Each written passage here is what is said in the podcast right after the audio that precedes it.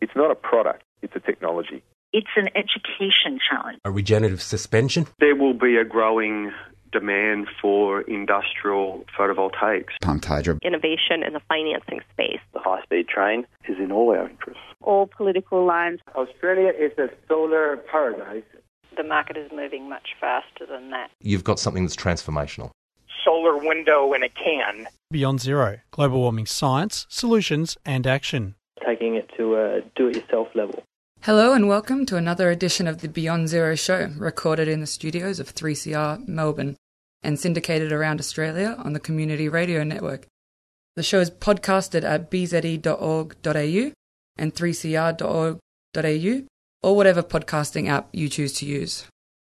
And don't forget you can follow us on Twitter at BZE Tech Show. My name is Laura Perry and I'm joined today in the studio by my co-hosts Kay and Michael. Good morning. Good morning, Laura. Today we'll be speaking with Professor Michael Aziz, who is a Gene and Tracy Sykes Professor at the Material and Energy Technologies at the Harvard Paulson School of Engineering and Applied Sciences in Massachusetts, USA. Professor Aziz and his materials science group have developed an organic, metal free flow battery that relies on the electrochemistry of natural abundant small organic molecules to store electricity generated from renewable intermittent energy sources. We first talked to Michael in late 2014 when the US Department of Energy's Advanced Research Projects Agency awarded a three year, 3.75 million US dollar contract to his Harvard team to develop a promising grid scale battery technology. You can catch up on this podcast on the BZE website podcast page. Professor Michael's team have recently reached another milestone which we will learn about today. The professor joins us from the USA over the phone. Welcome, Professor Michael Aziz. Good day, Kay, Laura, and Michael. Good morning. Afternoon, sorry. For you. Before we start these interviews, Michael, uh, we'd like to get an understanding of your journey in the renewable industry. How did you get started in engineering battery storage? Well, I was busily doing my work in materials which is the field of my PhD where I got my training. And around the turn of the century, they asked me to teach thermodynamics, the science of energy generation, energy interconversion, energy efficiency. Now, this is a complicated and dry subject, and it's probably the most feared subject in the typical undergraduate engineering curriculum.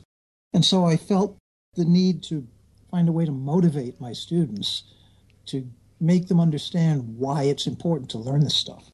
And in looking around, I discovered the energy climate problem.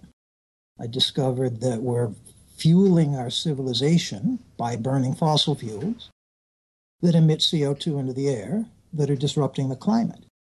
And I came to the realization that the greatest challenge facing humanity this century is finding enough energy to power a civilization that's going to have 10 billion people in it without destroying the environment. So I tell my students about this. I tell them that anything they can do over their careers to help solve this problem is likely to be highly valued, and that's very motivating to the students. but as I'm standing there in front of the classroom, pontificating to my students, I'm also having a conversation with myself. You're a tenured professor at Harvard. There's nowhere up the academic ladder that you wish to climb. Mm-hmm.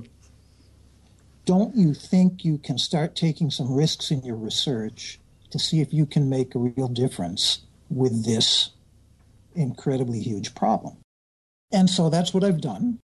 And this is the first risk that's really paying off, which is why I'm talking to you today. Fantastic. And you're uh, your current team at Harvard, how many people does it consist of, and what kind of backgrounds does everyone come from? Well, there's four professors at Harvard involved in this project. I, I do the engineering of the, the cells, the electrochemical cells. My colleague Roy Gordon is an experimental chemist, and he's in charge of the effort to source molecules or develop molecules. That's the real innovative part of our technology. I have a theoretical chemist colleague, Alán Aspuru-Guzik, He's in charge of an effort to rapidly calculate the properties of molecules. He's calculated the properties of over 100,000 different molecules now, which gives us guidance on what to try to synthesize and use in the lab. And we work with Bill Hogan, who's a professor in the John F. Kennedy School of Government here. He's the world's foremost electricity markets expert. And he is looking into real time electricity prices on all the nodes in the US electric grid in order to figure out how inexpensive a battery needs to be in order to pay for itself on the grid. Each of us has one or two postdoctoral research fellows working with us and one or two PhD students also. So together we have maybe 15 maybe 15 people who meet around a table once a week. We also have a small company collaborator. They're a subcontractor on our government contract. The company is called Sustainable Innovations in Glastonbury, Connecticut. They're led by an electrochemical engineer named Trent Molter. And their job in this project is to build a system that could be commercializable. So, no more duct tape and alligator clips like we use in the lab, but to have something at a large enough scale that works well and looks good so that people would want to buy it. A production product. Yes. Mm-hmm. At least a first of a, uh, a first of a kind product that may may be revised yet further if it goes into mass production. Mm-hmm. Professor, um, we want to get into the details of your batteries, including the um, the original one and then the advances you've made. But before that, we do that. You sent us some beautiful briefing notes that I'd just like you to talk to the our listeners about the fundamental problem with renewables and then the fundamental problem with batteries and, and how you're addressing that, just to set the context for the, for the work you're doing, if you wouldn't mind. Sure. And uh, I presume your listeners, most of them don't know what a flow battery is, so I can explain that in the context of the fundamental problem with batteries. Let's assume that. Yeah. But what we've seen over the past few years is an amazing drop in the price of photovoltaics to the point where photovoltaic electricity in some places is cheaper than any kind of fossil electricity. The problem is what do you do when the sun isn't shining? If you can store that electricity in a battery at very large scale and cheaply and cost effectively, so that the cost of the battery doesn't add a whole lot to the cost of the photovoltaic electricity, then you have a winning proposition for using solar energy around the clock. There are two main figures of merit for a battery. One is the amount of energy it can hold, that's measured in kilowatt hours. That's what I pay for on my electric bill. And the other is the rate at which you can deliver that energy out of storage. That's the power in kilowatts. And those two figures of merit come together in different proportions for different applications. The ratio of kilowatt hours to kilowatts is the number of hours that you can discharge your battery at its rated power before it's drained. And for storing solar energy, say from your rooftop, and running your home off of it through the evening and night, you want to be able to run your battery for several hours before it's drained. The problem with traditional batteries is you can't do that. They the energy to power ratio is less than an hour, meaning if you discharge these typical solid electrode batteries at their rated power, they're drained within an hour. So you can stack up banks and banks of batteries and drain one each hour through the night, but you've just increased the cost of your storage by more than a factor of 10. Hmm. And that makes it just impractical economically. So I've been working on flow batteries, which have the advantage that they can increase that energy to power ratio and get to very long discharge durations because of the way the battery is built. In a regular battery, the energy capacity, the kilowatt hours, are held bound up in the, the amount of material in the battery that's storing the energy, and the power capacity is the, the electrodes in the battery, the surface area of the electrodes, and they're all rolled together in one jelly roll. Mm-hmm. And so you can't scale them independently. In a flow battery, you store the energy in chemicals, in fluids, in external tanks outside the battery, so you can make them as big as you want. It's a lot like a fuel cell, which is a more familiar technology. In a fuel cell, you have this high energy chemical fuel, typically hydrogen, in a tank outside the cell. And when you want to convert it to electricity, you flow it into the cell, you flow air into the cell. In the cell, you convert the chemical energy to electrical energy, get the electrical energy out, and you exhaust low energy chemical products, water vapor. To turn this into a flow battery, you can't just exhaust to the atmosphere, you have to contain the products. So when it's time to recharge the battery, you flow the product back into the battery, force electrical energy back into the battery, and convert those low energy chemicals back into the high energy chemicals they started with. Now you have a flow battery that works in round trip. So the big advantage of the flow battery is you want a certain power, you build your cell, the surface area of your electrodes in your cell for that size and no bigger. If you want more and more energy, you're talking about just big, dumb tanks. As hmm. long as the chemicals in the tanks are cheap, then you have a winning proposition.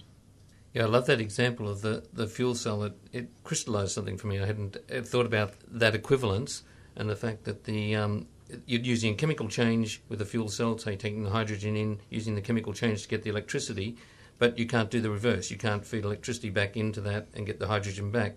But your battery, you can do that. You're reconstituting the chemicals to be a, a, a stored energy form. Very, very, There are people working on doing exactly that with hydrogen and oxygen, but oxygen is a real nightmare. It turns out the the inefficiencies are enormous, mm-hmm. and they have stumped a very large number of very smart people. And so, our we set out to avoid using oxygen in the fuel cell for forward and backward energy conversion, just for that reason. Yeah, that was uh, another lovely insight. You saw these people doing the hydrocarbons with um, for the fuel cells and said, "Well, can we get it going two ways?" Your your first flow battery, um, the technology was published in Nature in 2014, and things have moved very quickly. Can you just give us a brief overview on that first flow battery? Sure. Um, but let me interject something first. I feel I, I feel like I've I've missed one step, but flow batteries have been around for a long time, and there are commercial flow batteries now. They run on vanadium, vanadium in acidic solution. And the vanadium flow battery was actually invented by a professor at the University of New South Wales named Maria Skyllas-Kazacos. And she's famous because this is a terrific battery. The problem with this battery is vanadium is a rare and expensive metal. Mm-hmm. And so there have been lots of efforts to try to do better than vanadium, or let's say there have been lots of efforts to try to do as well as vanadium technically, but for with lower cost chemicals. And we've discovered organic chemicals that do that. Yes, yes. So back to your battery of 2014, the initial organic chemical battery. Yes. In the initial chemical battery, we had been looking at other materials besides vanadium to put in a flow battery that might be cheaper. And I'd noticed that other groups were making progress using organic chemicals in a fuel cell. So I started talking with my colleagues, the chemists, Roy Gordon, Ted Betley, Alán Aspuru-Guzik, looking for organics that might work well in two way operation in a flow battery. We noticed a class of molecules that are in chlorophyll. They're called quinones, and during photosynthesis, they pick up electrons and give them off again over and over and over without any sign of degradation. And that's exactly the functionality you want in a battery. So we had to modify them to make them soluble in water. We dissolved them in acid. We put them in the negative side of a flow battery and used an old fashioned positive side just so we weren't changing too many things at once. And it worked terrifically. So we had the negative molecule called a quinone, in acid against bromine in hydrobromic acid on the positive side, and the performance rivals that of vanadium after just a year. So we still have room for improvement in that chemistry. It's actually been licensed for commercial use in Europe to a company called Green Energy Storage, and it looks like it might be really good for industrial and utility scale energy storage. The problem is bromine is a toxic and corrosive chemical, so it's nothing I would want to have in my basement. So for residential and commercial use, this isn't suitable. You need to have trained professionals who know how to handle industrial chemicals. So since that paper in 2014, we've been working on a way to replace bromine because uh, we realized that if we can make something entirely non toxic, then we can have something suitable for much more widespread use. And that's what we have now. That's the paper we published in September of this year. Okay, so you've you've um, already come into some of my next question, which are the benefits. And is it more economical? Presumably, it is if you're using organic molecules rather than things like vanadium, and it's non-corrosive. So our our molecules look like they're going to be very inexpensive, about a third of the cost of vanadium per kilowatt hour stored, which is likely to be a huge advantage when these things get commercialized. Let's see. You asked about other benefits. Our new chemistry is an alkaline chemistry instead of an acidic chemistry. And the alkaline solution is less corrosive than the acidic solution. It, it enables us to have much less expensive containment parts. We can make a lot of parts out of just cheap plastic and have them hold together and not fall not fall apart or be attacked by acid. So this this is a very encouraging sign as well. So, moving on to your further developments with the most recent organic flow battery, you said that it's now in an alkaline solution. Um, what other elements have you changed? And when you set out to make these changes, what were you trying to improve? Well, our mission has been to try to make an all quinone battery with one quinone molecule that works on the negative side and another that works on the positive side. Turns out that quinones that work on the positive side, it's very hard. We haven't succeeded yet, although we're closing in on it. So, in the meantime, we looked for substitutes on the positive side that were less toxic than bromine. A postdoc in my lab named Mike Marshak, who's now an assistant professor of chemistry at the University of Colorado, noticed that there was an old fashioned positive molecule called ferrocyanide, which had been developed in the 1980s by Lockheed for a zinc battery. But that, that molecule, ferrocyanide, is stable and soluble only in alkaline solution, not acidic solution. So he started looking into ways to make quinones that would be stable and soluble in alkaline solution. He and a PhD student named Kaixiang Lin succeeded and made this quinone that we published in September that has OH groups, hydroxy groups attached to it, and that makes it soluble in alkaline solution. So we put that on the negative side now in alkaline solution against ferrocyanide in alkaline solution, and we have a battery that works very well. The performance right now is about two thirds as high as the performance in the acid battery, but we have reason to believe we can improve the performance quite substantially. For those of you who just tuned in, you're listening to the Beyond Zero Emissions show with Professor Michael Aziz from the Materials and Energy Technologies at Harvard Paulson School of Engineering and Applied Science. We're talking about his latest development in their organic flow battery. Uh, we've just established the newest molecule, which is the ferrocyanide. Can you tell us a little bit more about ferrocyanide, Professor Aziz? It sounds quite toxic with the word cyanide in it. How safe is That's it? right. And uh, where does it come from? Is it also an abundant molecule? Sure. So it does have the scary word cyanide in it, and it does have cyanide groups. Those are carbon nitrogen pairs in the molecule. The reason cyanide kills you is because it attacks the hemoglobin in your blood, actually binds to the iron in the hemoglobin. In ferrocyanide, it's already saturated with iron. It has as much iron as it can possibly hold, so it's safe. In fact, ferrocyanide is approved as a food additive. It's used as an anti caking agent in food. And as long as it keeps all its iron, then it, you can actually eat it. You probably have eaten it if you've uh, eaten enough different foods that needed anti caking. Turns out ferrocyanide is really very cheap. It was a major chemical in the development of photographic prints, but over the past 20 years, digital photography has killed that. So presumably there's uh, a bunch of ferrocyanide factories that have been idled, just waiting to start up again in order to make flow battery materials. That's just that's wild speculation. I haven't actually looked into the, the factory situation. We, we have a bunch of car factories in Australia just waiting to make electric cars too. yes, okay. Soon enough, soon enough. Uh, what other advantages have you gained by using this the new alkaline solution with the two orga- organic um, molecules? Well, there's a lot of excitement about using lithium batteries for stationary storage, and lithium has done terrifically well for electronics, and now it's uh, allowing us to make electric cars, which is great. But for stationary storage, you have to worry about fire danger. Right? These these batteries have taken down airplanes. They continue to be a fire risk. Anytime you store large amounts of energy in one place, you have to worry about accidental sudden release of that energy.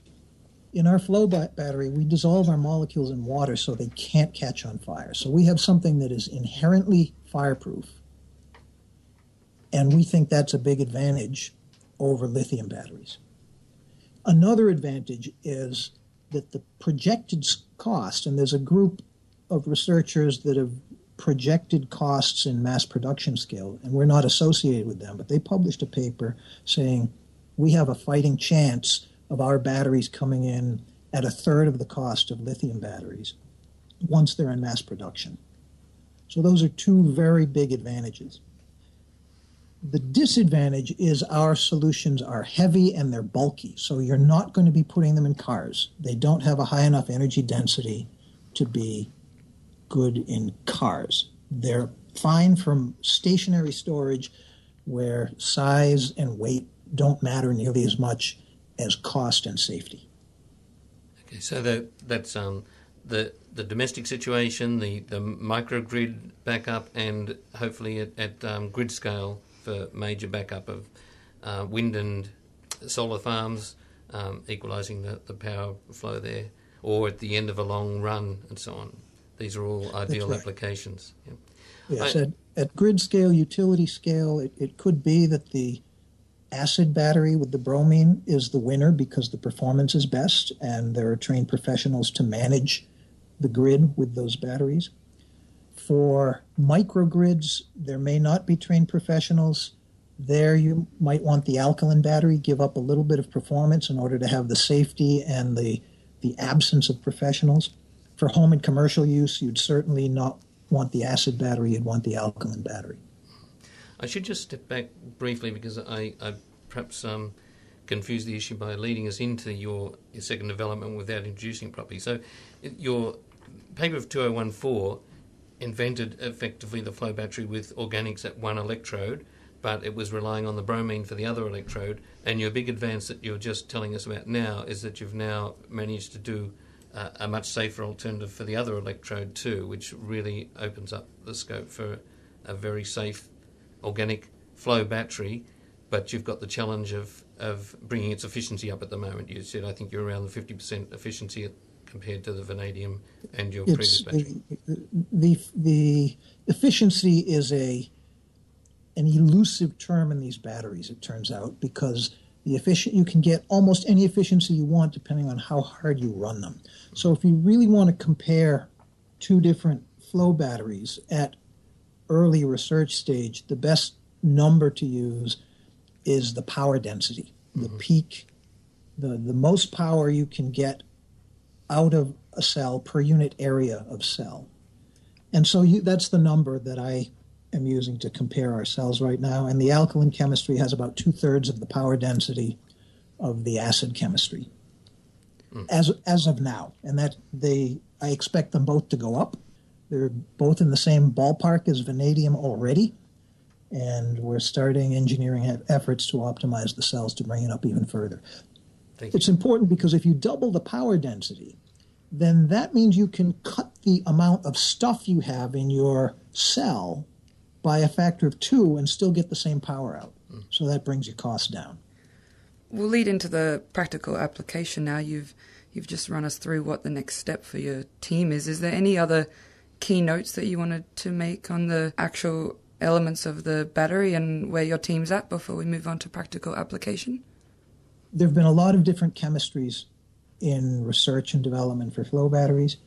What I think we have now is the first high performance, non flammable, non toxic, non corrosive, and low cost chemicals for flow batteries. All of the others seem to get tripped up on one of those figures of merit.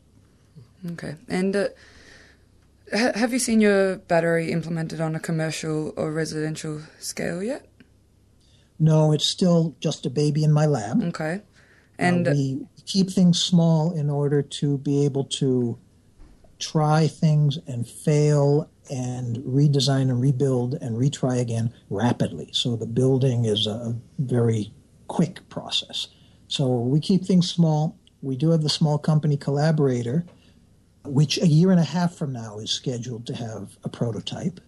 At the three kilowatt scale, that should be sort of the single family home scale. And that, that may be the first prototype that comes up. The Italian startup company is just getting started now, and their mission is to uh, do utility scale storage. And their their timetable isn't known yet, but that could that could come out quicker or it could come out slower. Okay. And when your prototype does get up and running, or if or when, uh, what kind of practical application advantages um, will you see provided in comparison to something like Tesla's Powerwall battery system or other storage batteries? So the Powerwall is available now, and it looks interesting. It's gotten people excited. You do need to worry about what your home insurance rates are going to do if you put lithium batteries of that size into your house. And you have to be able to afford the cost of the batteries. There are some people who will do that anyway, and they will lead the charge. When our batteries are ready, they will be fireproof, and the potential cost will be something like a third of the cost of the Powerwall for the same energy. But they're they're way ahead of us now, so it's it's mm. unfair to compare. It's easy for someone to say my cost will be lower. It's quite another thing to say my cost is lower, mm-hmm. and we're we're working on getting to that point. Mm. Well, thank you so much for joining us today, Professor Michael Aziz. That's all we have time for. It's been my pleasure talking to you. You've been listening to another Beyond Zero interview, today with Professor Michael Aziz about the latest development in the organic flow battery, uh, which is getting us one step closer to solving renewable energy's problem of intermittency and inability to produce power when the sun isn't shining and the wind is still. The Beyond Zero show is brought to you by the climate solutions think tank Beyond Zero Emissions and recorded in the studios of 3CR in Melbourne. If you want to listen to our show or any of our other shows, um, you can do so at bze.org.au or you can follow us on Twitter at BZE Tech Show. Thank you, Kay and Mike. Thanks, Laura. Thanks, Laura. Okay. You've been listening to a 3CR podcast produced in the studios of independent community radio station 3CR in Melbourne, Australia. For more information, go to allthews.3cr.org.au.